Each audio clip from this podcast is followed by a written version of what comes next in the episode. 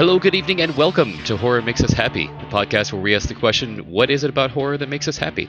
Your hosts are Steve Becker and myself, Chris Whitman, and you can find out more about us at our website, horrormakesushappy.com. Uh, before we get started, a little information for you and the listeners.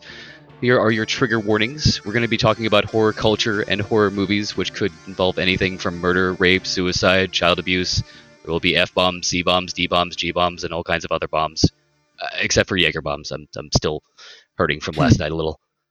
So, if you or the listeners are not prepared for that, please take care of yourself and come back and join us for all kinds of chicanery and saying fuck and talking about evil things and whatnot.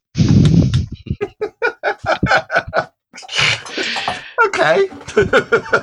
little little warning we do you know we we had it in a different spot of the show too before that uh, didn't work out you know it's more of a, a liability thing we're going to be talking about Yeah. dark things so you always want to prepare the Yeah. listeners just in case No, no, I, I get that.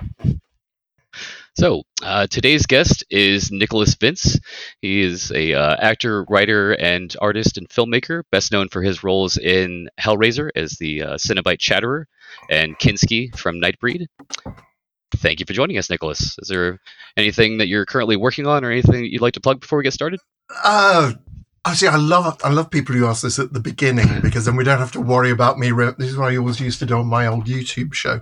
Uh, yeah, let's let's do the list. Um, Okay. So we uh, there is of course Book of Monsters which came out last year um, and is uh, picked up by Epic Pit Pictures and Dread Presents and is available on DVD uh, uh, and online. Um, there's a couple of things from Hex Studios, uh, Black Gloves, and a thing called uh, which they've just redone. It was done as a black and white originally, but they've redone it with color and a new sound mix. I think that's just come out recently. And then there is a an anthology film called For We Are Many. Um, that's there, and then there's my one man show uh, which is my autobiographical one man show about how I got into about a lot of what we're going to talk about today. Um, so I make kind of a anything I think that's in the show Mm. might be giving too much away. I may avoid, but generally we can talk around that. But yeah, so that's a stage show, and I'd had performances lined up, but obviously theatres are closed, so that's all kind of up in the air at the moment. Mm. Just waiting for confirmation of when I'm next going to be able to tread the boards with that one. Yeah, yeah, definitely listening, living in uh, interesting times currently. I keep saying that, but it's, it keeps ringing true, and I definitely look forward to the day that we can all go back to the movie theaters safely and enjoy watching people fakely getting their heads split open and dying and things. Yeah, yeah. I think because there's that thing of sharing it with an audience. I mean, anyone who knows me and has had the misfortune of sitting next to me in a theatre know that I will literally leap out of my seat in fright. I, there's, there's me and a friend of mine uh, in the UK in London. We have a thing called Fright Fest. Uh, which normally happens in August, unfortunately, being delayed until October this year, obviously. Um, but I've been going for the last few years, and I've got really good friends. One of whom is Mark, uh, and his uh, film company is Jumper in Row D, after his, his ability to leap out of seats. And one of our mates, one of our mates got stuck between the two of us, and he's, you know, if one was leaping, the other one. Just, it was not a good experience for him. I guess in that case, it was a good thing you couldn't see out of the Cenobite mask. Mm. True. Well, I suppose that's, but there aren't that many jump scares in Hellraiser. There is Yeah. one that gets me every single time, and it's not like I haven't seen the movie before, Mm. but and, and I know it's coming. Mm. And I, but by that stage, I've I've got so in, involved in the story, I always forget, and then I always kind of misremember the timing of it, and Mm. it always seems to catch me out. Um, and so, spoiler for Hellraiser. Um, but there is, yeah, there is definitely a jump scare towards the end of the movie, and it get literally gets me every single time. So, my mates laugh at me. I just had a great visual though of you you being on set in full costume, and and another of the Cenobites walking up, and you just ah! cut, cut. never, never could have happened because I mean, two of us couldn't see. I'm sure Simon mentioned the fact that he couldn't Yes. see. Yes. Um, Doug and uh, Grace on the first one, Barbie on the second on the second movie, uh, Hellbound. Um, that- that- we didn't have the time for that kind of thing. I think, to be honest. Yeah. But just but just the picture of you being in full costume and doing that. and just and just leaping. No, absolutely, Yeah. absolutely. I think that it is that's- iconical. Yeah, yeah. Well, There was also- uh Go ahead, I'm sorry. I was going to say because I was so tightly wound in either makeup and leather, uh, unlike the others. I mean, I, I had obviously my legs are very visible, but that was a very tight fitting costume, and you know my movements were restricted when I was in that Mhm. costume. So yeah, it's, it's, it would kind of been a this full body leap up in the air kind of Yeah. thing. many years ago i was working at a haunted house uh just you know as an extra pair of hands Mm. and um leading up to the haunted house we um we were supposed to take some of the people who were going to be our actors who were all dressed up in makeup and stuff and go hand out flyers and um we decided to do this and we took two of the kids to a place called Chuck E. Cheese, which here in the U.S. is I don't know if you're familiar with it, but it's a pizza joint for kids, and they have like like a ball pit and video games and things like that. and, so- horrifying animatronic robots and things, Yeah, things of yeah, nightmares. so so we decided we're going to get uh get something to eat because they serve pizza there. That's their big thing. And so we get a couple slices of pizza. We sit down in one of the booths, and I, I've got these two goth kids sitting across from me in full makeup. And out of the corner of my eye, I see. By the way, the Chuck E. Cheese is their their uh, their mascot, and there's also a person in a Chuck E. Cheese costume that walks around greeting the kids and doing things like this. It's like a like a a sports mascot kind of big mask of a big mouse. And I see him, he he's seen these two goth kids, and so he's walking up very slowly behind the shoulder of one of the girls. And she catches the motion out of her corner of her eye, turns around, ah! Scared great. by Chuck E. Cheese. That's Yes. Well, see, this reminds me of when we did Hellraiser. Yeah, it's when, it's when Hellraiser came out. Mm. So one of the things they did to promote the film was a makeup demonstration in London, and we were. They had me in the Chatterer costume and full makeup. Uh, and they got me into it before they allowed anybody into it, because we, were- we were upstairs in a in a cafe uh, in London and in the center of in the center of London, and they uh, got me dressed up as Chatterer, as I say, and then let people in. And of course, if you just look at ta- Chatterer and I stand absolutely still, people just assumed it was a mannequin Mm. and walked up to it and came up close. And then, of course, it's like, you make a sudden move. And that was great. Mm. That, you know, that was a great way. And I, and I remember uh, then they released me and kind of loosened everything up. And um, I sat down in the audience um, and there was a nine year old go- girl in front of me. Um, so I just tapped her on the shoulder as well. Um, but my mum was there at the time. She said, "Yeah, she screamed, but she really enjoyed it." yeah, when we were at Chuck E. Cheese, this girl was 14 years old, and you know, it was just it, nose right up next to her face. she felt the whisker and just freaked. I'm also, I'm really, really not surprised. I'm not surprised. Not Yeah. surprised at all. Never live it down. Uh, so, uh, getting into the interview, all the stuff Yes, we're yes. supposed to be Oh, talking yeah. about. Thank you very Oh yeah, yeah. You Uh, said you had some questions. Yes. So, oh, uh, you know what? We didn't go through part of the preamble where we talk about um, So the way this is going to work is we basically ask the same sort of set of questions, kind of three times. Once for your childhood, once for your teenage years, and then once for adulthood. Um, okay. Coming at it from different directions, you know, sometimes it triggers memories that you'd forgotten. Sure. Um, uh, so starting off with childhood, what are some of your earliest memories of scary things? First ever nightmare.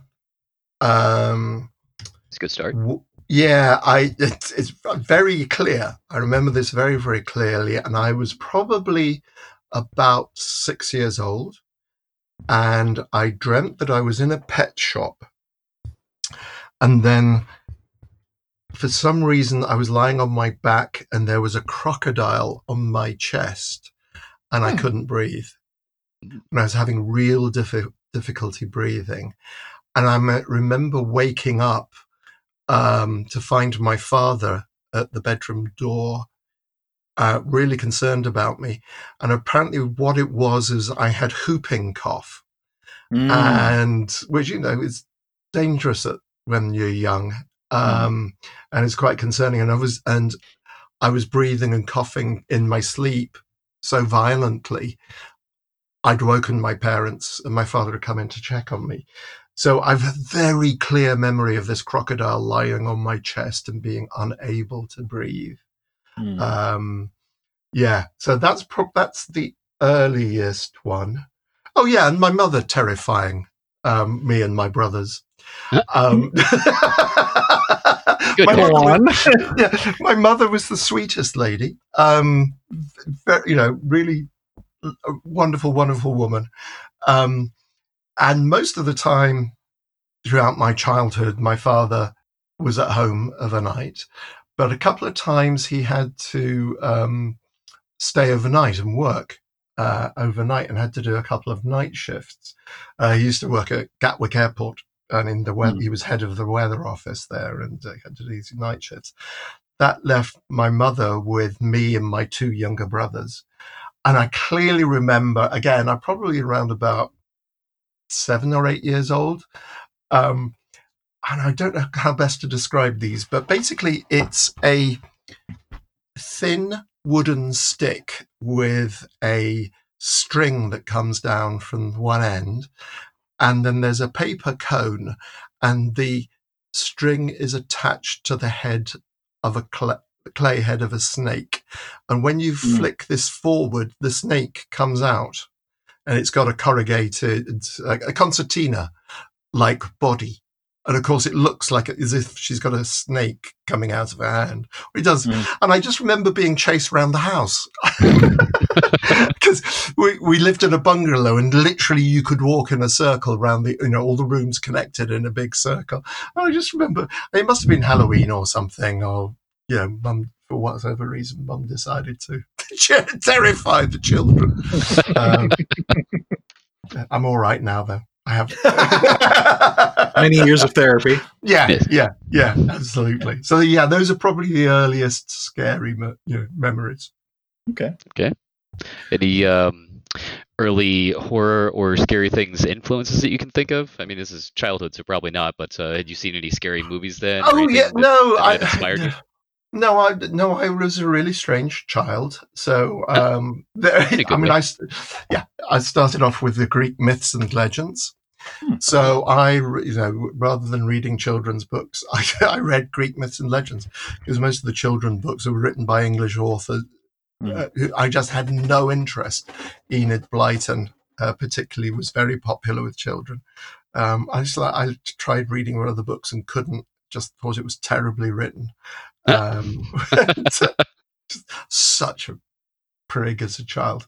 Um, but I, re- I really got into the Greek myths and legends. So those kind of So did I. wonderful monsters uh, there. Um, what were the earliest? I mean, it's teenage years before I started watching horror movies. Right. Um, just because. And that, al- sorry, go ahead. Well, I, I say you know, watching horror movies, yeah, teenage years.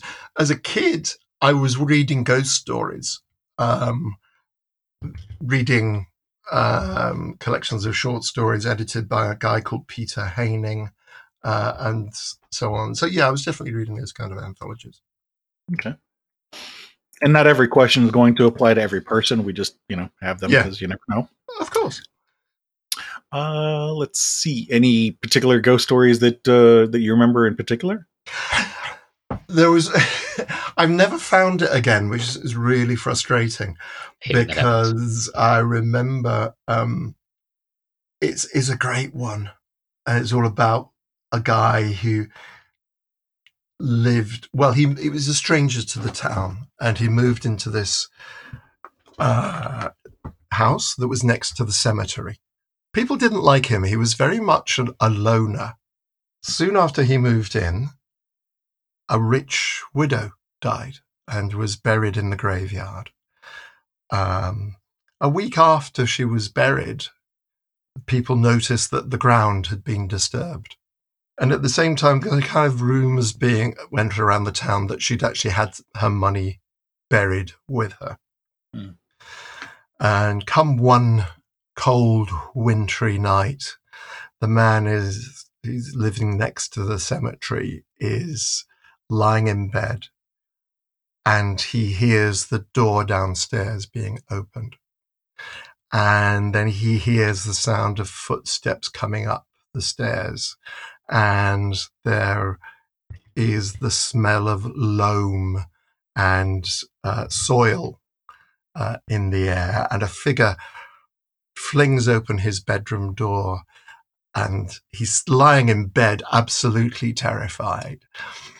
And as he lies in the bed, the, the the figure moves around the room, opening drawers and looking in bookshelves until he, eventually this figure just turns to the bed and says, "You've got it."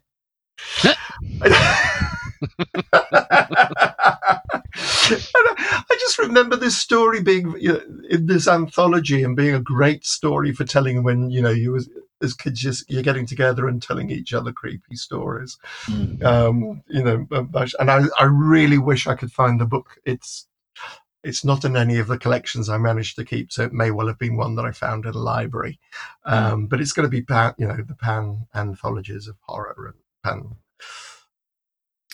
Uh, so were you? It, it sounded like you. There were at least a couple times here where you were actually definitely terrified of these things. Did you also enjoy it at the same time, or did not that not come until later? I, I yeah, I, it's really interesting, isn't it? I think I read a lot, including uh, a an author, but you know, my favorite author. Well, I, I read a lot of the Dennis Wheatley novels. Mhm. um, the, the Satanist novels. Um, so those scared me. What I and I got into films by watching um, the Roger Corman films, the Edgar Allan Poe, Vincent Price films. Funnily enough, after this call, I've got I'm going to be watching a Q and A with Roger Corman, which I'm very excited about um, because those are the films that really, you know, they were my gateway drug uh, to getting into horror. So yeah, I mean, I liked being scared. I think by nature, I'm kind of a person who's interested in ghosts and death and all those kind of things. Um, as I say, I was a weird kid. I started off with the Greek myths and legends when I was very young. Um, and I was always really interested in the slightly more scary children's programs. We had some really good scary children's programs. We had one called Tarot, which was about a magician um, who could do real proper magic. And I remember we were supposed to go on holiday, a three week holiday to Europe. And I, re- I was really upset because that was when the new series of Tarot was going to start. And of course, in those days, there were no video recorders. Yeah, uh, You missed it. You missed it. That was it. No Yeah, that- streaming, no anything like that. It's Nah, just you have nothing. to be in front of the television at this time. yeah, absolutely. So you know, I remember getting really upset by not being able to see. Ta- I've never found it again. I don't think it's ever been released on DVD. I've Was it a I've- cartoon or live action? it was live action. It was live action. I mean, yeah, obviously it had the cartoon of Scooby Doo. Loved that. Then I sort of worked out that it is exactly the same plot each week. Um, and he would have got away with it if it weren't for those pesky kids. And Um, damn dog. Yeah, yeah, absolutely. Ruh-roh. um, I'm really looking forward to Six Scoob. Actually, come to think, I was, I'm, I'm not quite sure if it's released yet. or what- was looking for it online. Uh, it's not come up on my lists. Um, so yeah, Scooby Doo. I was trying to think what other apart from Tarot, what else was there? Yeah. So to answer the question, which was, did I enjoy being scared? Yeah, I must have been really fascinated by it. I mean, when I started watching horror movies, I discovered that as long as I got to the end of the film, I was okay. I would not dream about it. But if Hmm. I dreamt, but if I didn't get to the end of the movie, and this was the tr- the same with TV series, I would dream an ending. In my mind, I had to Hmm. finish it. Interesting. Yeah, it's as if your uh, your subconscious makes up the uh, the missing part. So yes, if you leave Yeah. it open ended, your your brain just says, okay, well, I'm going to take this time while you're sleeping to fill in the holes. absolutely, absolutely. And I think those are the time, the only times that horror movies actually gave me d- nightmares. Literally, physically gave me nightmares. Otherwise, I wouldn't necessarily dream. You know, some of them. And to be honest, I watched horror. You know, the sort of horror movie I grew up with was Frankenstein. You know, the, the Universal horror movies, the Roger Cormans, the the Hammer horror. hmm Mhm. So, you know, rather camp, over the top um, kind of stuff. But particularly with the Roger Corman stuff, I, Mask of the Red Death is my favorite film because it asks such interesting and deep questions uh, about God and if there's a God, why does he let plague plagues happen? Gosh, just realized how relevant that is today. Um, so Topical, yes. yeah, very yeah, absolutely. I hadn't made that connection. Um, so yeah, I, I those. The, sorry, I've lost my track of thought entirely, which ha- which happens. Yes. Um, do you have any idea why it was that you were attracted to these things? You mean apart from just being weird, a better explanation than just being weird.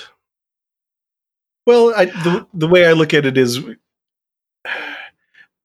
someone I, I I knew a long time ago said to me once when we were having a conversation about you know what it, the things that she would do, and she said, "I know I don't make any sense," but the funny thing was, to me, she did make perfect sense, but she just didn't understand the reasons why she was doing the things that she did. Like to Sure. me, I saw it and it made perfect sense to me. So when you say, "Oh, I was a weird kid," to me that just says, "Well." You probably had reasons, you just didn't know what they were at the time. Yeah, I, I guess. I, I mean, I can't link, link it and say, oh, you know, this terrible thing happened, therefore I became interested with um, in horror movies because I mean, I was I was always a bit of a Well, But it doesn't need to be a negative. It can also be a positive. Yeah, absolutely. I mean, I was just, I think I was as much interested in fantasy as I was in horror. I remember I read, there was a book series called The Tales of Thomas the Covenant or Thomas Covenant. Um, like six, you know, really, really thick books, 360 pages, or, um, thick paperbacks. And I remember there were six books and I read them one after the other in seven weeks. Uh, and mostly I was doing a book a week. Uh, I mean, I, I read voraciously as a child and an adult. Um, it was literally by the time I'd left home, I was taking over 200 books with me. Uh, Wow. and I'd read them all. I don't, rem- you know, I don't remember them anymore. The great thing is, Craig points out, my husband points out, the great thing is, I can reread a book many times because I'll have forgotten most of what happens. Um, like the joke about having Alzheimer. yeah, it's a- Get to I- you know, people from, day. from my from somebody pointed out the other day that teenagers are as forgetful as old people. They just don't let it worry them. Think That is a a I good way of looking at it. Yeah. it is. A, that's a great way of looking at it because I've always decided, you know, I, a long time ago I learned that youth is an attitude of mind. It's nothing to do with age. Mm. Um, you know, youth is about being interested, engaged, curious, and wanting to know and experience new things and find out new and learn. I love learning Mm. um, and doing new things. So, yeah, I think I was just kind of into all sorts of weird stuff, and I liked the fact, you know, I I kind of found reality rather boring.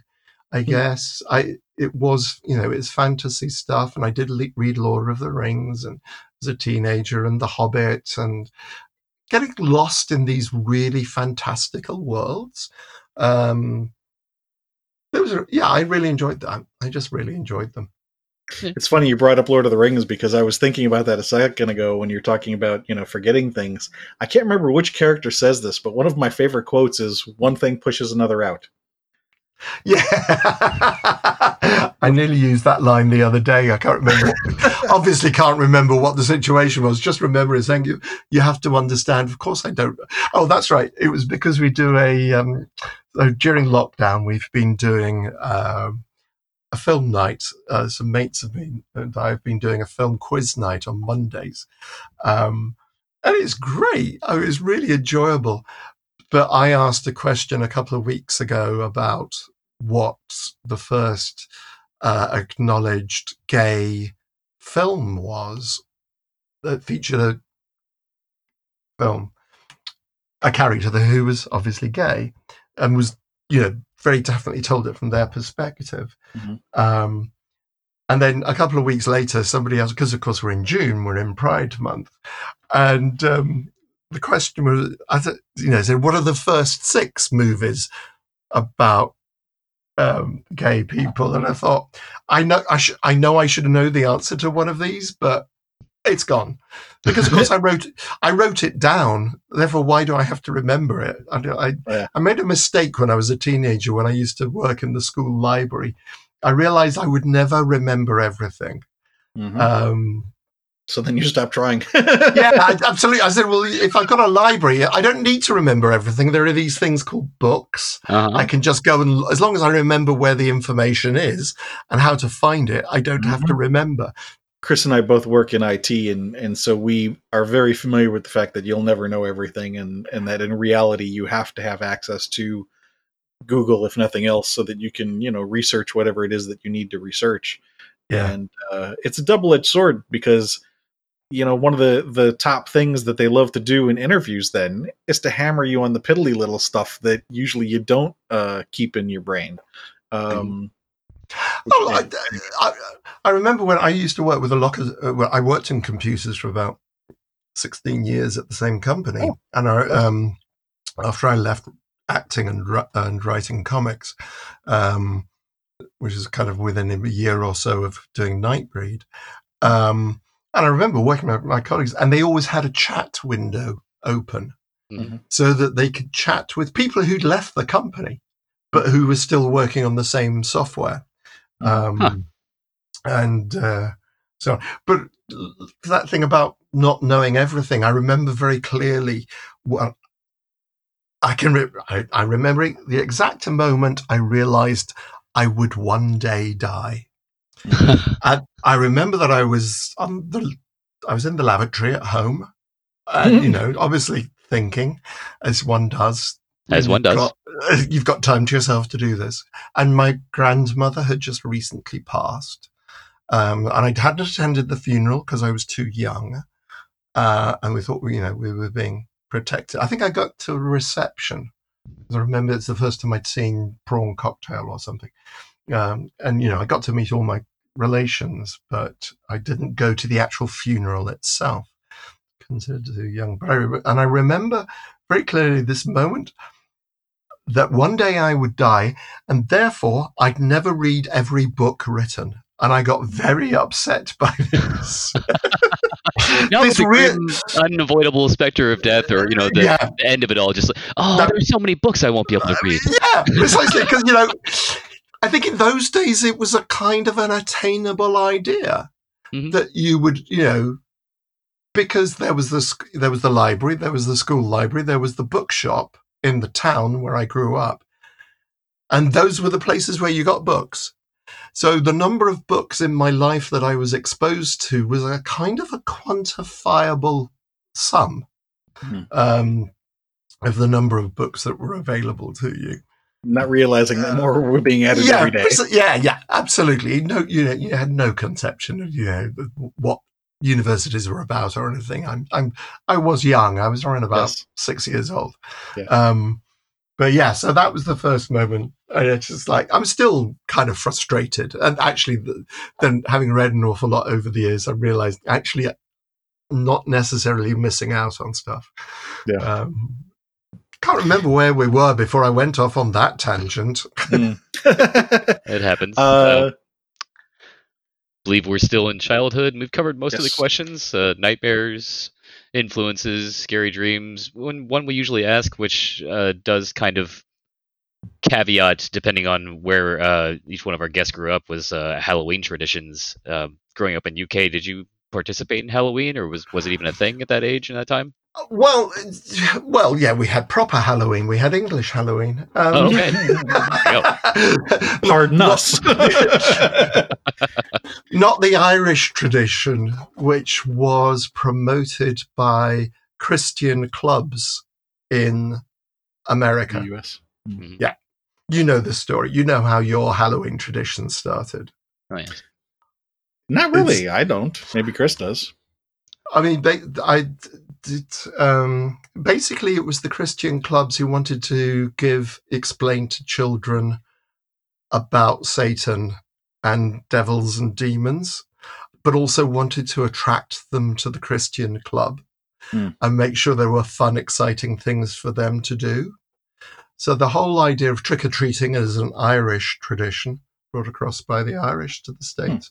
But the whole idea of making it into a bit into a holiday on which now more money is spent than Christmas in the US Hmm. um, was uh, yeah, it was the Christian clubs apparently. Um, there is a fascinating documentary, the name of which entirely escapes me, all about haunted houses uh, and how, which some of this material is in. Um, but yes, I do remember uh, we did have Halloween, but obviously no trick or treating or anything like that. What a strange tradition? It's called bobbing for apples. I remember Um, that. Yeah. Yeah, where basically you put apples in water and you have to pick them up with your teeth. Mhm. Uh, and as I say, my mother being chased, you know, being chased around the house by my mother with a paper, a paper snake. I guess those. I can't. I think we might have had toffee apples. I think Mum made toffee apples. Yes, she did at Halloween. Mum made toffee apples as well as so as well as bobbing for apples. And then there was the yeah, there was the um, tradition that as you peeled an apple on that night, and if you managed to peel the apple so the skin was all in one piece, if you threw it over your shoulder and looked behind you, the apple uh, skin would perform the letter of the person you were going to marry. and, you know, for an eight-year-old, it seemed an awful long way away. but yeah, I think you know that's that's the closest to the Halloween tradition before the popular. You know, let's face it. As I say, it's a great tradition. It means an awful lot to a lot of people. You know, particularly in America. Um, and I, you know, I, I love the fact that I get on my Facebook people saying it's only six months to Halloween. We have something to look forward to, Mhm. um, and so on. You get the countdowns coming up on my Facebook uh, newsfeed every so often. Um, but it's the only reason it's become big over here is because, of course, shops have worked out that they can sell very cheap plastic things. yeah. they can sell tat, you know, Mm. uh, some people. Um, so we do. Ha- I mean, we do now have people knocking on the door. Uh, did you? So I'm guessing in the proper English tradition, then no dressing up in costumes. That's correct. Although I remember I did write a play when I was about eight years old, which because I got a glow in the dark skull mask Hmm. from the local toy shop. So I remember writing a play called The Wizard of Sod uh, and using the word sod uh, because and my parents objecting to the words the use of the word sod because of course it has two meanings only one of which is a piece of earth uh, Yes. and the other which they, they were rather shocked that i'd chosen this word uh, and writing and bullying my brothers and neighbors into acting with it and me dressed in this mask with an, a neck curtain on as a ghosty death so yeah fun times um but yeah that's the only dress you know that was that, that we didn't go around the streets at all Was there something in particular about the act of dressing up that you enjoyed, being that you then got into acting? Oh no, I, that that was far earlier. That was much earlier. I mean, that was really early on. That was in when I was at primary school. Mhm. Um, I I got involved, interested, involved in performing uh, then. Okay. Hmm. Did you have uh, any group of friends? Like you mentioned, your mother, you know, chased you around with that uh, Mm. that snake. Did did was she a fan of horror, or was there anybody else in your family She- who was? Yeah, she was kind of interested. I think. Now, my memory is what the reason I got to see horror films is that they were showing as I was becoming into my early teens and therefore was kind of saying, I'm not going to go to bed with my brothers who were a year and two years young and three years, sorry, three years younger than me because I'm I'm grown up now. I, I want to stay up late. And I was kind of allowed to on Friday nights to watch the Marx Brothers films, which was screening at like at 10 o'clock at night. Uh, now, my memory is, and the story I've told for years, is that they screened all the uh, Marx Brothers films, and then the following week they happened to screen either Frankenstein or Dracula, Universal Black and White. And the story is that they then showed the Universal monster, and I just happened, and Mum said, "Oh yeah, that's a good film. You can watch that." Um, and I, that's where it all started. You mentioned scary dreams. Um, was there anything in particular about the things that we've talked about here for your childhood? Was there anything in, in horror related stuff? Was there anything in particular that you that you would say made you happy that you enjoyed? Sounds like all of it. Yeah, coming back to the title of the po- the podcast. Um, yeah, I think, as I say, I was a strange kid. I was a bit of a loner. Um, it was the fact that you know you, you had sympathy with the monster. The monster is the good guy. I think that's the thing that I identified with. Uh, taking a page out of Nightbreed. Yes, absolutely. You know, yeah, absolutely. You know, the Frankenstein creature is a victim. Of, you know, it's not his fault he was created. It's Mm. certainly not his fault he's rejected by his father, effectively, and judged on his appearance alone. Those are things that kind of echoed with me. Um, so I was always on the side of the monsters. Interesting. Yeah, because it's it's almost like it can naturally go one way or the other. At uh, at least in the childhood phase, when seeing monster and scary movies, you can either be horrified and separated from them, like they're the villain, or you Yeah. can identify with them as the uh, the protagonist and, and almost feel sorry for them. They're they're misunderstood like that, such as Yeah, I- monster.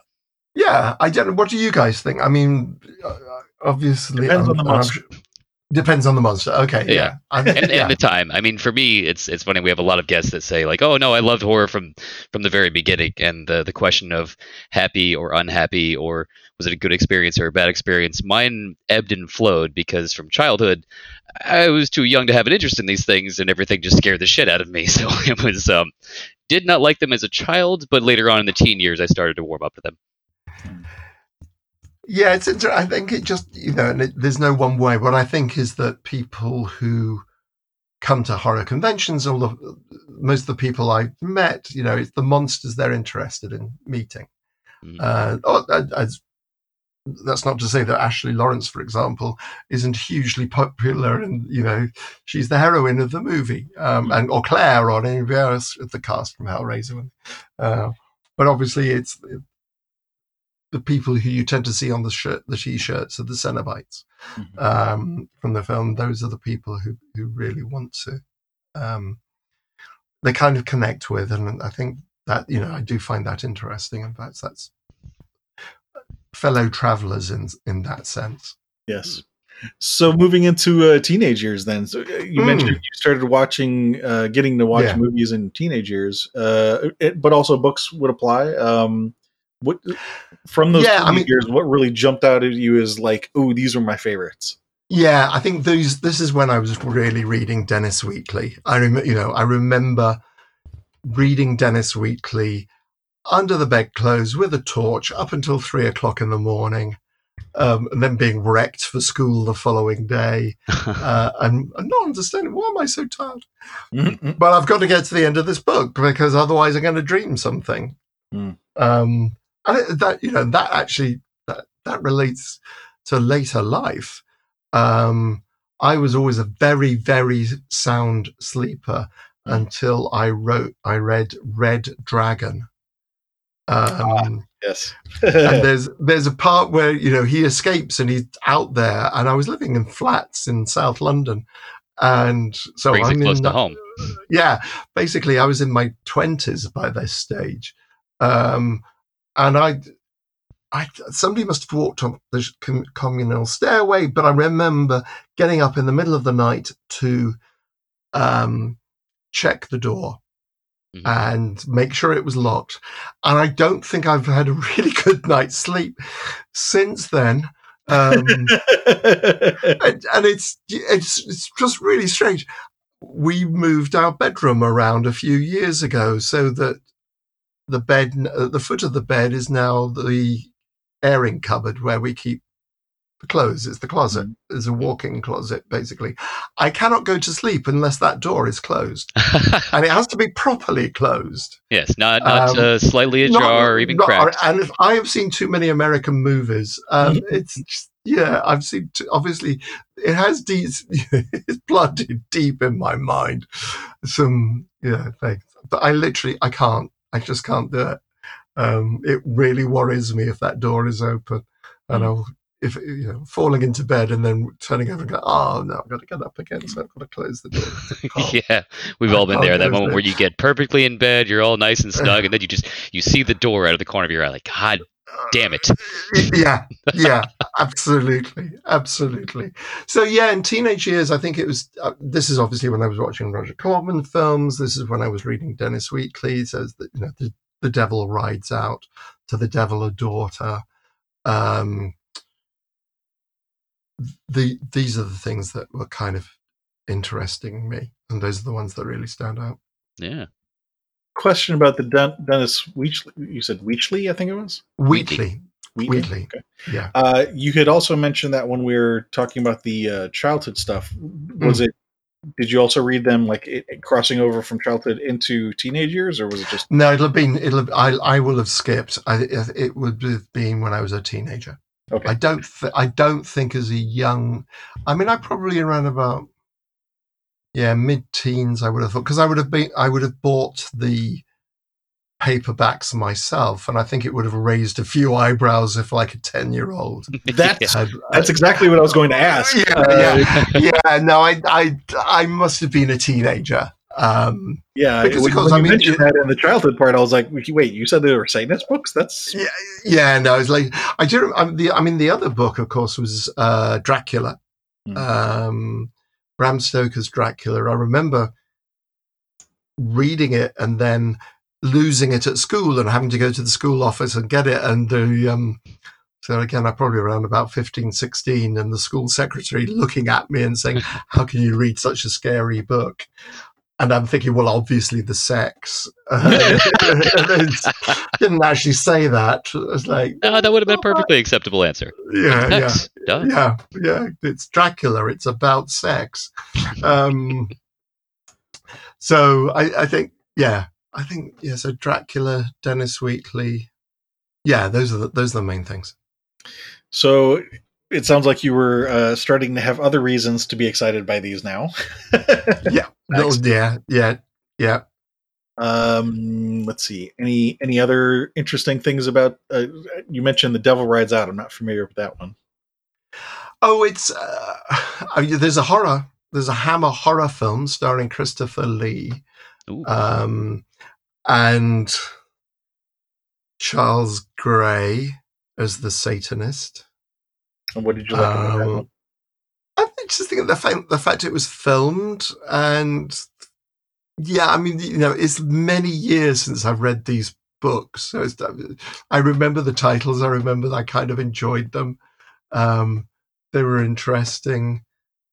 I think there was also there's another Dennis Wheatley called The Ka of Gifford Hillary, which introduced the concept introduced me to the concept of reincarnation.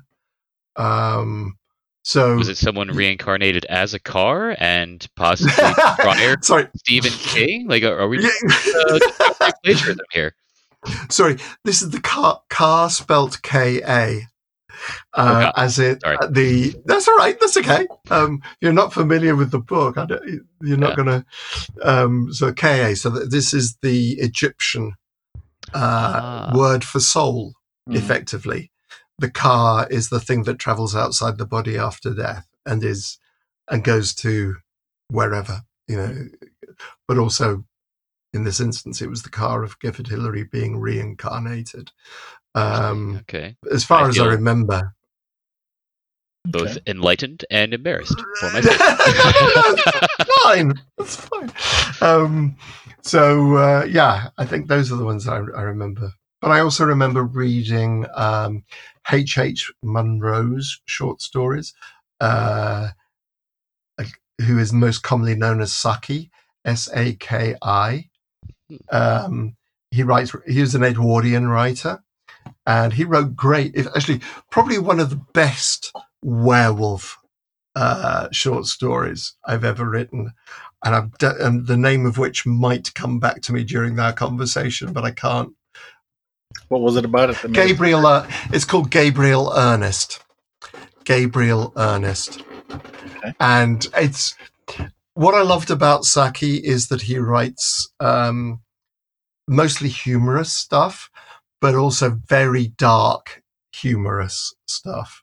Um, it's called the short story is Gabriel Ernest. He writes very short, short stories. Some of them are only about four or five pages long, um, but they're very intent. They're, they're beautifully written and very, very effective stories.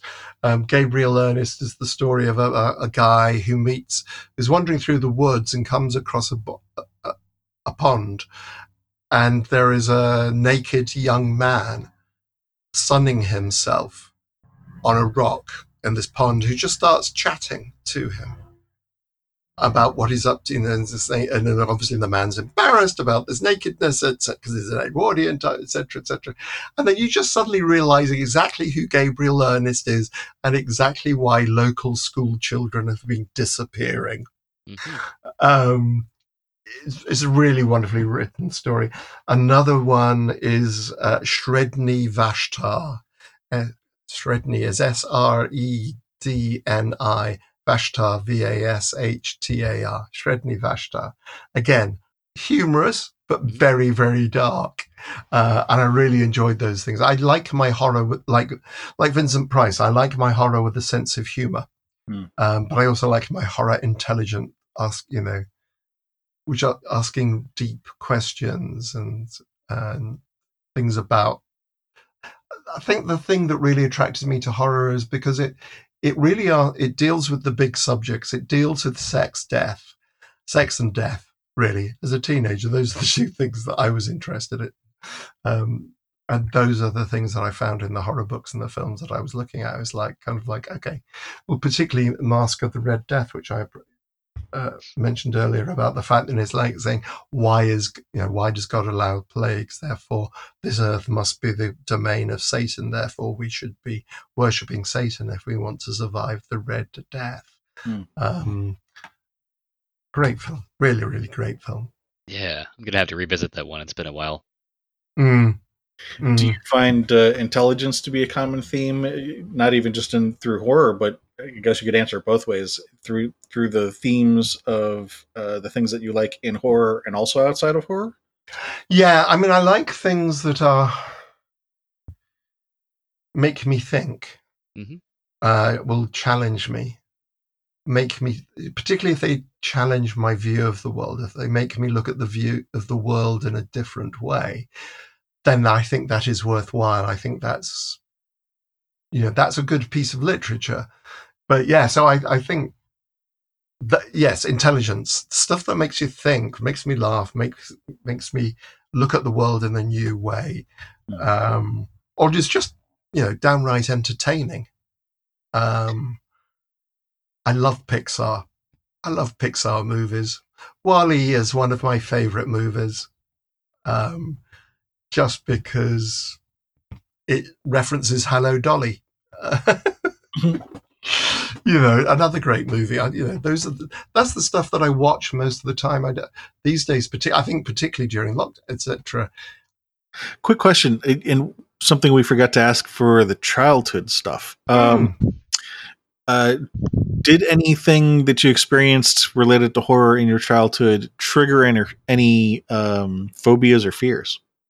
Not that I can think of directly. I mean, the only real uh, phobia that I used to have was a fear of heights. Mhm. Um, and I got over that by traveling to the top of the Eiffel Tower. Oh, Okay. Um, and in fact, having to go twice because the first time they'd only let you go up to the first section. Yep. Um, because there were strong winds. So I had to take another trip to Paris. Because I remember as a kid, I'd had this phobia. I'd kind of grown out of it. And then as an adult, I suddenly realized, oh, I'm getting this again. I don't want this fear. Hmm. Um, I must do something about this because this is annoying me. Hmm. So I traveled to Paris. I have a friend who lives over in Paris. So that, you know, is an excuse to go and see him. But I couldn't get to the top of the Eiffel Tower. So I went back six months later and got to the, and was absolutely terrified. And it was like, it was really funny because my friend couldn't come with me, but he had guests, other friends over at the same time, and they went up with me, and they were obviously quite concerned because I was because the very last bit of the Eiffel Tower is just is a really small lift Mhm. that takes about six people. Mhm. Have you have either of you done it? I have. I don't know if you remember, but basically the top of the lift is glass. So you can see where you're going. And as we were going up that very slim part of the Eiffel Tower, you could see it swaying from side to side. in the oh wind. I don't remember looking up. yeah, yeah. They Yeah, always tell you don't look down, but in this case, it's don't look up. yeah, it really is. Don't look, up, don't look up. And I remember, I we spent about an hour up the very top viewing platform, and by the end of it, I just thought, yeah, no, that's fine. I can deal with this now. I'm guessing you had good clear weather if you were up there for. Yeah, y- yeah, absolutely. Yes, we were very lucky. You could see all the way to Montmartre, and and it was great. It was really fun. It was uh, sunset as well, Oh, nice. so it was great. It was a really nice. I think we were wa- actually we watched uh, the church in Montmartre get rained on. Um, it was that far away, but for us, it was really clear sunshine. That, you know. Um, and I think that's what that's one of the reasons as a child you, one watches horror movies. Um, because you've got to learn how to deal with your fears. Yeah. We're all going to be a fear, afraid. Mhm. It's, as you know, I'm sure, you know, courage isn't not experiencing fear. That's something different. Yeah. Um, courage is overcoming your fear and doing what it is you need to do or should do or have to do. Acting Um, despite fear. One of the great things about horror movies when you're growing up is also, and you know, they don't have to be horror movies. They can just be scary films. You know, films that are made for children, which are scary. They're not horrific. I was watching Goosebumps the other day. That's a fun film. Hmm. But there are moments which are genuinely scary. Particularly if you're a child, you know, you're a child, you've never seen an abominable snowman before, or you've never seen the ventriloquist dummy that talks all by itself. Um, oh yeah, Dead of Night, other favorite film. Gosh, how can I forget that? Dead of Night. The Black. Have you seen it? No. It's an familiar with that. anthology. Ah, okay. Dead of Night, British anthology, uh, black and white film. Uh, stars Ralph Richardson. Basically, anthology. but It, the the story. What I love about it is not all the films, um, the, the the ghost stories that are told, or the, the scary stories that are told, it work, but a couple of them are really silly. Mhm. But what I think makes it such a powerful film is that rather than just being one story after another, as you often see in anthology, there is an underlying story throughout the entire thing. Basically, the premise is that a an architect has a nightmare where he meets a group of people in a cottage in the country. Um, and he knows he's scared. He can't wa- quite work out why this is scary. Um, and then he gets up, tells his wife, and he's obviously shaken. He goes to his first appointment, and lo and behold, it's the house from the dream. Hmm. And as he walks through the door, he recognizes everybody in the dream. And they, of course, they are just presented with the strangers behaving rather oddly, but the mo- they then start telling their own st- scary stories. Hmm. Um, the one with Ralph Richardson in is about a ventriloquist whose dummy decides that he's outgrown him and therefore wants a solo career. Dummy's name is Hugo, and it is terrifying. It is one because it's a psych. I mean, that's the other thing. I was talking to somebody yesterday and they're saying how much they enjoy psychological horror, and that's the sort. It's just like, yeah, it's the horror not of the thing that is going to get you, but the thing that you are presented with is really scary because the world is not right, Mhm. and and there's something very weird going on. Yeah. Um, or it's just like the underlying just unknown. It's yeah, psychological horror is almost a double-edged sword for me because some things are unknown and, and you want the explanation of what it is just to to have it finite or to know what it is but at the same time it's it's more entertaining because there is that unknown that can't be quantifiable or, or you know defined it's just it's left open for your mind to entertain itself almost Yeah, absolutely. I think you know the, the horror. yeah, there's like oh god, late teens, adult, uh, Nightmare on Elm Street. ah yes Um, completely terrifying. Uh, I the, so basically when I saw that, I saw I was working at the Horsham Art Centre where I grew up, um, where I worked whilst I was making Hellraiser. So this is late twenties. Yeah, no. So this is definitely adult. This is my late twenties when um, so I think it's seventy seven when Nightmare came out. Mhm. Um, Was so it that early? I, I oh God, I- no, it, it is ear- it's earlier than you think. yeah i thought it was in the 80s Maybe it's eighties. Maybe it didn't come out here. No, no, you- no. You're absolutely right. It's eighties, which makes it means I'm in my thirties in that case. Uh, you've probably got IMDb up. One of you. I am looking it up at the moment. uh, 84. 84, yes, so much later. Okay, but that makes me 26. Um, okay, so I'm at the. Um, it's because, of course, it came out before Hellraiser, quite a few years before Hell, before we made Hellraiser.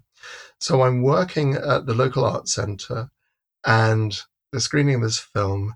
I'm working in front of house, and we have volunteer stewards who, because when in those days in a cinema you had to have a steward by law didn't matter on the size of the audience you had to have a steward there When you say rem- steward, are you thinking are, in American terms? usher Th- Usher. Okay, that's what usher that's what Yeah.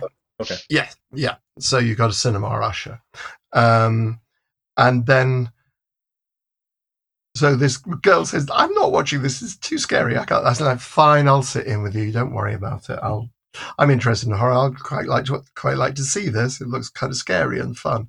Mhm. basically i held on to her throughout this movie. I, I was so scared. Uh, I was holding on to her as much as she was holding on to me. Uh, oh God! And then I, I remember we walked. She happened to live fairly round the corner to where I lived, so we were walking home together. And we like, God, you know, at the end of this, this is talking about it and chattering, etc. And then we suddenly looked down, and we realised that I was wearing a large baggy sweatshirt and a fedora hat. So my shadow, as we passed underneath the lamp, it was just, it was just like, oh my god, it's Freddy. Um, and I think we both ran home after that. Um, it was just like, what the hell? I thought you were going Just to say that- that it was a striped sweatshirt or a striped. Yeah, no, no, no, it was- yeah, absolutely. And I, we, I, if it had have been, of course, we'd have realised earlier. But because it was just the way the light caught my shadow as we walked under the street lamp, um, and I just happened to be wearing a fedora and a baggy sweatshirt, so it's just like it's Freddy, it's Freddy. So, uh, Dead of Night, you was that? Uh, I was slightly unclear. Was that teenage years or adulthood? Probably teenage. Okay. Probably teenage. Um, and I, I was thinking about something else. So you mentioned Red Dragon and how that did trigger some uh, Mm, some fears. Was that uh, teenager adulthood? adulthood. Okay. Yeah, no, I think I've mostly yeah I've done teenage. I'm on- I'm onto adulthood now. Uh, let's double check real quick. Let me run through my list here. Um so, did you?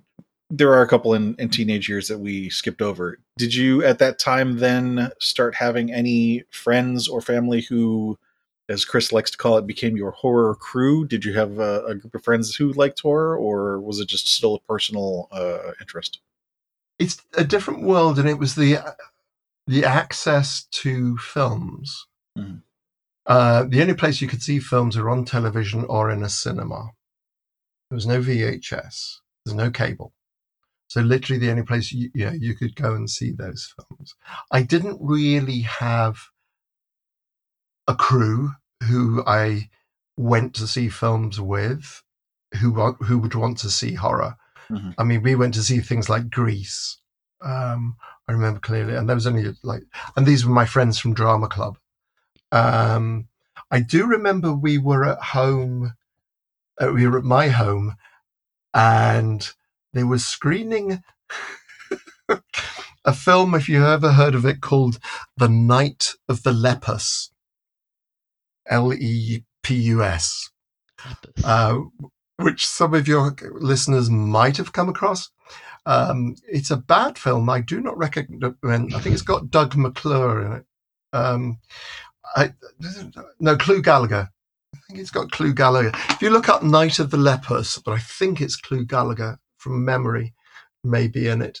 Um, and I just remember the BBC announcer just saying, and now our big bad bunny movie for adults. Yep, Hmm. I'm looking it up right now, and this does look like a big bad bunny movie. That's It's yes, okay. yeah, yeah. It's just the most ridiculous thing. It's just if you're going to have scary bunnies, don't make them thirty feet tall. don't make them taller than a house because your special effects budget does not stretch. It's just like so obviously cardboard houses. These oh. bunnies are just stumbling into. It's just it's a not good film. Um, I, I uh, it's, but it's just like, and I remember sitting there with my mates laughing our way through this and just saying, "This is stupid, so bizarre." um, Night of the Lepus, the big but and this had been late teens, early twenties. Uh, well, no, yeah, it'd be late teens, early twenties. I didn't leave home to go to drama school till I was twenty-one, so it would have been before, you know, kind of between eighteen and twenty-one. Yeah, because I've been driving um, and it's just like the silliest. Yeah, I, I will someday. I'm going to sit down and watch it again just to remind myself. But all the reviews of it, I, I think it's got like three percent on Rotten Tomatoes. God knows what it's got. Right? Yeah, Okay, so uh, on to adulthood then. what um, you mentioned Red Dragon, Nightmare on Elm Street. Uh, you mentioned Goosebumps. I'm assuming you saw that as an adult because that was more. well, it's just recently it was come up on Netflix. Yeah, um, I don't know that I would include Goosebumps in the list of you know top favorites. Uh, you just mentioned it, but what what really has impacted you as an adult in terms of horror? there's an unusual one, um, perhaps. Um, Cabin in the Woods. Okay.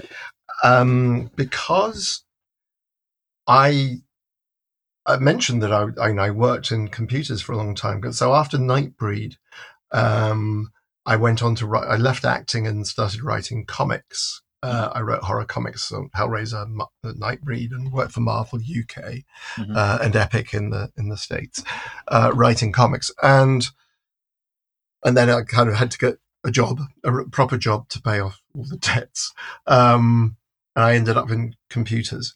Uh, and then I was made redundant in 2012. And the first, and the moment I knew I was going to be made redundant, I knew I wanted to go back to writing again. Um, and I was, I started writing on sh- uh, short stories as a, the first horror film that I went to see after I made redundant was Cabin in the Woods.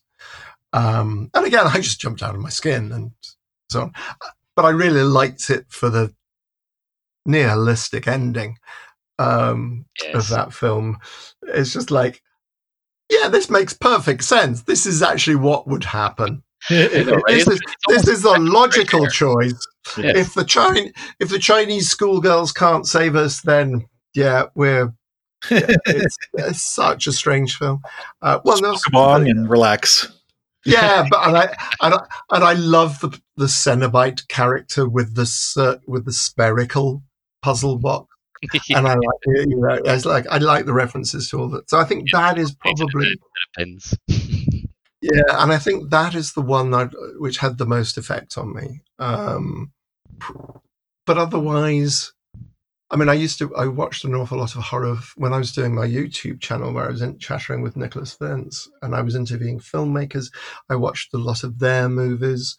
Um, so th- there will be all those, but I think it, mostly what I go back to are the classic ones that I saw when I was a teenager, um, which I think is true for many people. Um, that's not the, to say that I haven't seen some great independent horror films uh, recently. I, this is why I enjoy going to Fright Fest, um, which I've done for about the last continuously, you know, regularly for about the last five or six. Well, yeah, probably for the last eight years or so. Um, uh, last train to Busan? thank you. I wanted to say Wuhan for a moment. I think I know that's wrong. Horror story. Yeah, that, absolutely. Um, also topical. yeah, absolutely. Um, I remember being just love. That was the closing film. That was the closing uh, film of the festival. Were the, uh, a few were the uh, writers or the creators of Train to Busan there? I don't think they were, and it was and it was shown as the very last one. Uh, so you know, we were all heading off after five days of fun. Hmm. Um, Oh, it's a good But, one to um, close things out on. Yeah, absolutely. Um, I'm trying to say, oh God, shoot me! Really great, uh, fun guy. Um, he made a film about death metal addicts or heavy metal um, Oh, fans in New it, Zealand. Deathgasm? Deathgasm, thank you. Yeah. Just wonderful. I, you know, I actually didn't get to see it at the festival because I. Oh no, I did get to see it at the. I didn't have tickets to begin with, but one of my mates from Arrow Films, Arrow Video, got me a ticket. And he said, "No, I've got a spare ticket. Nick, come with me." Nice. And uh, yeah, absolutely. And I got to see him after. It's just brilliant. I loved it so much. Oh, yeah. Um, What did you yeah, like I- about it? Because it's silly um, and it's funny, but it's truthful. Mhm. Um, I mean, I, we talked about uh, intelligence earlier on, and also heavy metal is nothing that I really know about. It's not really my kind of music. Uh, it's not anything I would choo- I necessarily choose to listen to. Um, but yeah, so I, I think horror movies. Those are the three that spring to mind at the moment. When you say three, just to reference, you're talking about Cabin in the Woods, Last Train, and Deathgasm? Yes. Okay. Yeah, those are the three that that have sprung to mind and had in recent years. Mm. Um, Oh, if you like Deathgasm, Yeah. there's one called, uh, I believe it's Blood Punch. Same actors in it, and it's another New Zealand slasher film. It involves time travel duplicates, I think. It's, uh, it's an interesting watch. Oh, that sounds fun. Mm. Yeah, that sounds really interesting. Um, and I have to say, having chosen those three, this is probably more to do with my tiredness. Um, and there are going to be many. I'm going to when I finish this call fairly soon. I'm going to going. Oh God, I, yeah, I can't remember any of these things. Um, and I should have remembered this one. How can I have forgotten that one? Oh, yeah. because also obviously again through Fright Fest and you know, a lot of, I've met a lot of filmmakers. I've been lucky enough to since I came back to act, uh, to acting in 2013. Things like Book of Monsters, um, worked with some really great independent filmmakers. Um, so yeah, I, I can't mention things because I worked on them. Quick question. What was it that you liked about Last Train to Busan? how to set up your movie really, really effectively. Start with a long shot, and you've got a, a guy, and you're not quite sure what's happening. Oh, there's a nice, cute looking deer in the road. oh fuck, it's got red eye. Oh, I of, I think it's a red eye that suddenly glows, Hmm. and you realize there's like, and then we get to see a guy who is failing, who is just failing at being a father. Hmm. Um, yeah, he spends so much time in his business. He's an, you know, he's he's an attractive character, um, because he's not an asshole. He's an idiot. Yeah. and he, he's not deliberately disappointing his daughter. He's trying, you know, he knows he's doing something wrong. He's trying to fix it. He's no idea how he's going to fix it. And everything he's, he tries is just throw money at it. And then it's just the claustrophobia of being on the train, I think. I think after walking on, after walking, uh, after seeing that and walking out of the cinema, I said, yeah, wonder if anybody, you know, we've had snakes on a plane, which I've never seen. Um, has anyone ever done zombies on a plane? Because it's the same setup. And of course they have, it's on IMDb. Like, Um, I've no, again, never seen it. Yeah. Um, it's what you expect. It's zombies on a plane. Yeah, it's kind of, it's, but it's a great title and it's a, you know, it's a great concept. Oh, yeah. Um, but it, it, yeah, but I just, yeah, I think I like the filming and the characters and the, you know, the way, and the way the, ca- the way the zombies move, you know, it's just really interesting characters and you're really rooting for the hero. You're really hoping that the nasty guy gets his comeuppance. Wait, Um, Wait, are we are we still talking about Train to Busan, or are you talking about Yeah. zombies on a plane? No, uh, Train to Busan. Okay, Yeah, so it's also a I'm zombie movie. Oh yeah, Spoiler. Spoiler. no, no, it's uh, No, you know, within the fir- literally within the first two minutes of the movie, it's a zombie movie. Um, but it's a great zombie movie. It, it's it's uh, yeah, Korean. I think it's Korean, South Korean. Mhm. Um, yeah, great film. Very very good film. What I'm what I'm getting out of of what you liked about that movie was mainly cinema cinematography and storytelling. It- or did I miss something? Yeah, no, absolutely. Yeah, cinematography, storytelling, uh, effects, and again, it's it's coming, going back to Night of the Lepus. I think when I write horror movie, when I write horror, either films or short films or um, short stories, what I like to do is to make them feel as real as possible, and then you're allowed to change one thing Okay.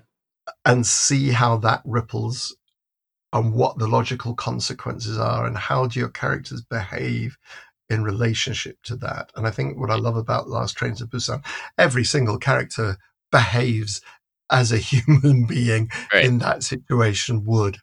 Um, like they're not over exaggerated. They still go throughout their um, their habits and their their occupational habits, but there's also Yeah. hobbies. yeah, I think I think it's all summed up in that beautiful uh, cartoon. You know, if, if where the guy's sitting looking at the TV or the keyboard, just saying, "If the people in horror movies would only just listen to me, they'd survive." Mhm. And it's like you know, a good horror film is not one where you sit and saying, "Oh, what was the?" Fi-? I was talking about another film the other day, um, and. Uh, I said, this film is rubbish. And one of the other guys was saying, no, it's a great film. And I said, listen, he just had to turn the lights on. Literally, you know, the only time, the only reason he's scared is he doesn't turn the lights on. He goes out into the scary corridor in his home. He doesn't turn the light on. Mhm. You know, yeah, stick together. Everyone knows that it comes up in Goosebump. Um, why don't we split up? Have you read your own books? um, Have you not watched Scooby Doo? Have you not watched Scooby? Absolutely, precisely. Um, everyone knows that you don't. It's why. It's why. I can't talk about another adult uh, favorite movie, Scream. Mhm. Scream is brilliant. Um, Oh, yeah. because I like the way that they deal with sequels. Um, uh, Yeah, they got Timothy Olyphant. there with the movie within the movie. Yeah, absolutely, absolutely. Okay. Make one uh, slight point on that uh, topic before we move on because we do have, probably have to wrap up here soon. But uh, yeah, I, my I voice like is going. movies, like horror movies where they avoid that trope of why does this person make this stupid decision by having everyone make the proper decisions. And it's i can't think of an example of it right now. I think maybe uh, donkey punch? Odd title but but good film. It's All right. it's about what it uh, sounds like it's about. And uh, the donkey punch goes wrong and he ends up accidentally killing this woman and it's how they deal with the body and there's just horrible things that happen. So um, i find sometimes that movies like that that aren't even necessarily horror movies are are better horror movies than than slashers because people still make all the right decisions but bad things just keep happening to them where you know after the last scene something horrible happened. You're just like what can happen next? And then this just tragedy falls into their lap where terrible things happen and people die in brutally grotesque manner. Yeah, I, I think this, you know, this is the thing. If if you can root for the character, because basically, you know, as we all know, um, if it's your last girl standing or whoever it is, um, then, oh yeah, another favorite one uh, that I wasn't involved with, American Mary, the Soska sisters, American Oh, Mary. yeah, See, I knew, I knew they'd start coming back to me. Mhm. Um, absolutely fascinating. Um, just so well done. Um, and just, you know, I was at the end of the movie. I was like, I, I, know the girls, and I was like, um, girls, beautiful women, um, Jen and Sylvia. And I was just like, you know, I was upset. I, you know, I didn't expect to be upset because she didn't get the guy. Um, you know, because to me, it's a romance. American Mary is a romance. Um, uh, that's the heart of the story. Um, it's a very gory romance, but to me, it's a romance film. Uh, maybe Um, half revenge story a little bit there's definitely Yeah, there yeah, but it is. But I think that's the that's the great key to it. And that's why I was so interested. Yes, it's a revenge story, but she needs what she is actually wanting is the romance, and this is her guy. This is her problem. She can't make her mind up.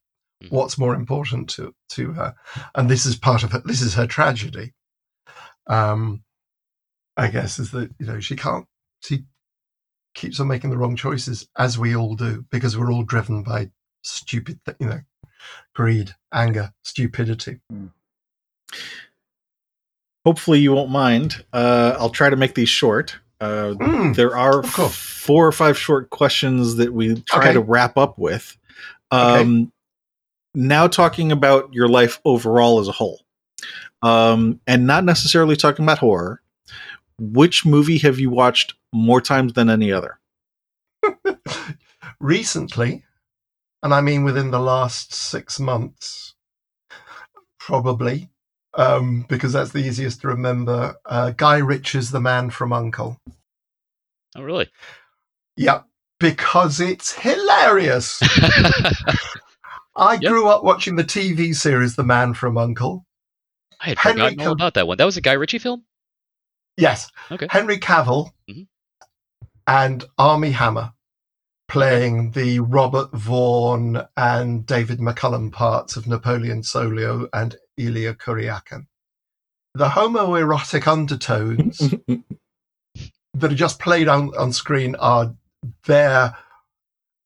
It's the two. There is a wonderful scene where the two of them are arguing fashion advice for the female spy. It's just so silly and so much fun, and obviously loves its source material so clearly. Um, it's a 1960s movie made in the you know in the 2000s Mhm. um and I, it, it's just you know for, if you want to watch something that is going to take your mind away from what you we're going through at the moment that's it Uh, the honest answer obviously the, the, the physical as an adult will be hellraiser Hmm. um, i have watched that again the gr- great thing is having watched it i mean i obviously saw it when it came out Mhm. but when um and then when i saw it when i first came out all i could really do was look at it and think okay that's the day on which we shot this? Oh yeah, that's Claire. That you know that, that, that that's that's Andrew. Um, it's really weird seeing these people I know and oh gosh, oh yeah, no, I can see the edge of the makeup there and and so on. So there was a very different experience. Then after about ten years, I watched it and they showed it on TV and I thought, God, this is a good movie. I've, you know, this I've not, you know, I'm now watching this as if I was just a member of the audience. hmm And then I just really enjoy it. I just think, oh, wow, okay. And then when I started making short films, I thought, oh my goodness, Robin Vidgeon, the lighting cameraman, is a genius. Um, you look at this, if you look at the shot where Claire Higgins or Julia brings back the first victim, for example, just for, just as one example, um, where she's bringing him back and she literally hesitates between light and dark. It's so beautifully framed. You've got them on either side of the screen. You've got a stained glass window in the background. You've got light coming in from the front door, but there is darkness in front of the camera, which is leading up to the stairs to the room. Um, so she's physically literally, and I just think, wow, there are some moments in this film. You just think, oh God, that's, and you know, and you again, you look at it, or I look at it in a complete, just to learn filmmaking Mhm. um, and obviously climb. So, I mean, obviously, you know, that is the truthful answer. That is the film that I have watched more than any other. Okay. Understandably. Um, yeah. Yeah. Uh, the reason we ask that is because you know sometimes that gives uh, you know some sort of subtext, um, and in your case, you're underscoring by referring to Man from Uncle that you know humor is a very important uh, aspect for you. Yeah, Um, yeah. other than well, horror might be the the most common thread, but other, maybe other than horror, do you see any other common threads uh, about what kinds of horror that you like? Cannibalism, occult, metaphysical, psychological. I, I think it's kind of, as I say, intelligent. Um, the Okay. stuff that makes me makes me think that it, you know is more than just jump scare, more than just a series of jump scares, which is why I think I like things like Scream. Um, I like The Thing, uh, John Carpenter's The Thing, Mhm. again because it's the most amazing opening sequence. Um, because you are right there, you know from the opening shot that something is wrong because there is a helicopter chasing a wolf across the snow. What the hell is going on? That is some weird hunting thing. Yeah, you're right. It's uh, it something- gets the brain gears going right out of the yeah, gate. it's like, so it, it what, starts what, what, making you yeah. think. And then when you start, you know, you get obviously you got the um, superb effects and physical horror and and weirdness going on. Um, but again, the, the, the truth of that movie is about suspicion. Mhm. Um, this is what it's really talking about. Um, is about and, and and fear and how fear breeds fear. Um, yeah, so I think those are the you know those are again it's the ones that make me think. Do you have any idea why it is that intelligence is so important to you? Yeah, because I'm very intelligent. Ah, good answer. you had that one ready. Yeah, yeah, it's cut. Yeah, that's such an obvious one. Yeah, because no, I've always been interested in. I tell you what, you know, I, I don't. I frequently talk about my age because I'm, you know, I kind of think, my God, I actually survived this long. Mm. Um, uh, Touchwood, intending to do it for a lot longer. Mm. I, but I've always said that my father, who died when he was 97, Wow. was one of the youngest people that I knew because right, right up until the very end, he was always interested. He was always he always wanted to know what his grandchildren were doing. He would have conversation. He wouldn't. He was talking to them. He was having conversations with them. He was really, you know, he's engaging with them. He engaged with new technology. He, you know, he was fascinated by the iPad. He was, you know, um, and so on. Youth is a is a state of mind, as far as I'm concerned. Sounds like lucidity might be important to you. Second, I said it sounds like it sounds like lucidity is important to you. Yes, yeah, yeah. It's got to be clear. Okay, Next one. Um, so now that we've narrowed in on some of the things that you enjoy, um, intelligence, humor, lucidity, um, Mhm. last question is why horror? Because there could be any other number of things that could trigger those uh, things for you.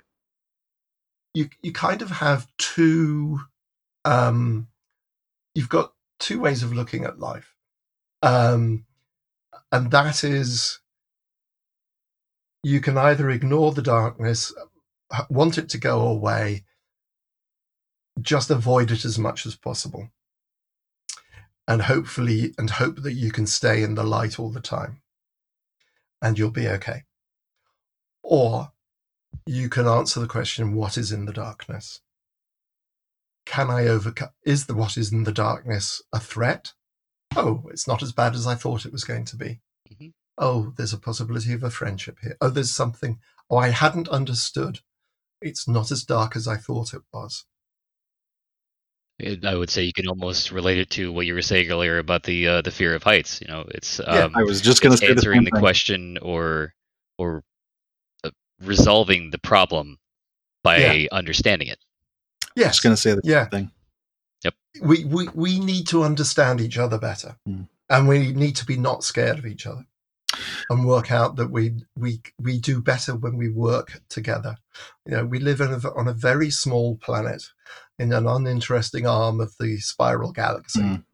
um this is a such a small world this is such a small world I, I'm going to say one. I, I agree with every, everything you said. Uh, I do see that there may be one additional uh, relationship, and, Mm. which I'm going to suggest. And I could be completely wrong about this, so tell me if I'm I am right or wrong.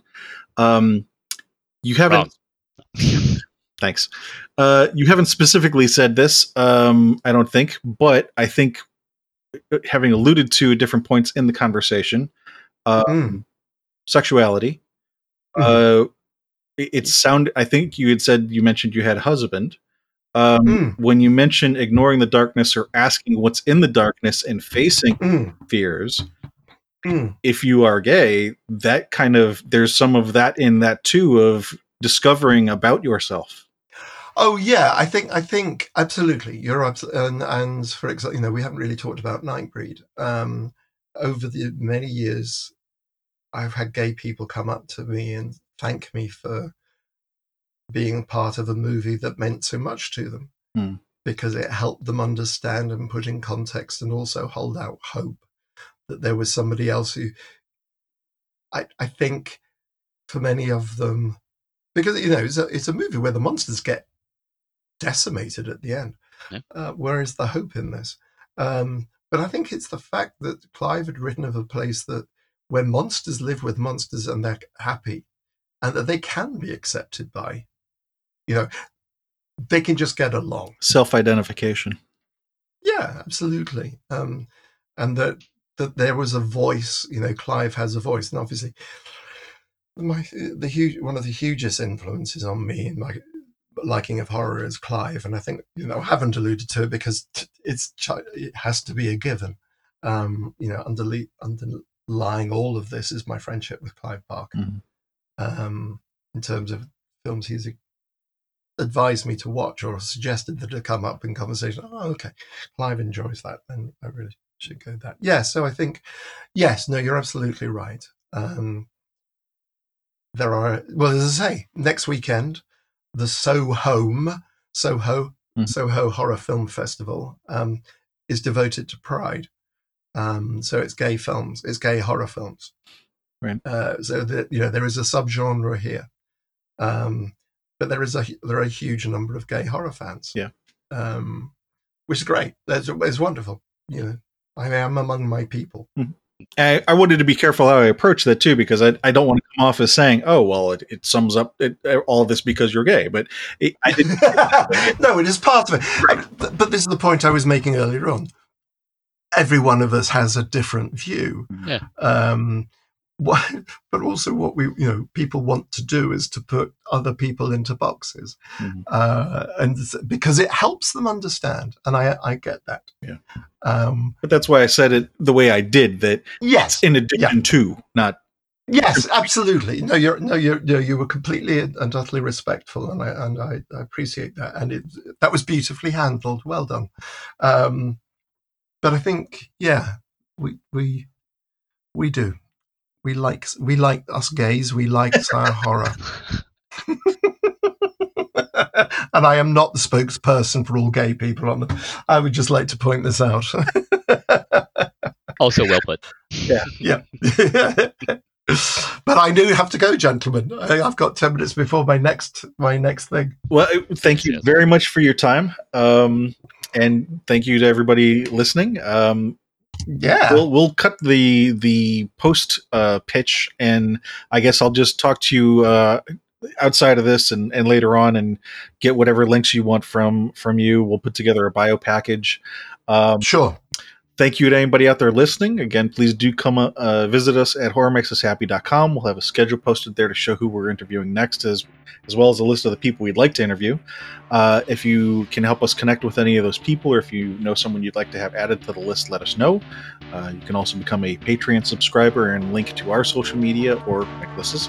Uh, in general, just come let us know how we're doing. Horrormakesushappy.com.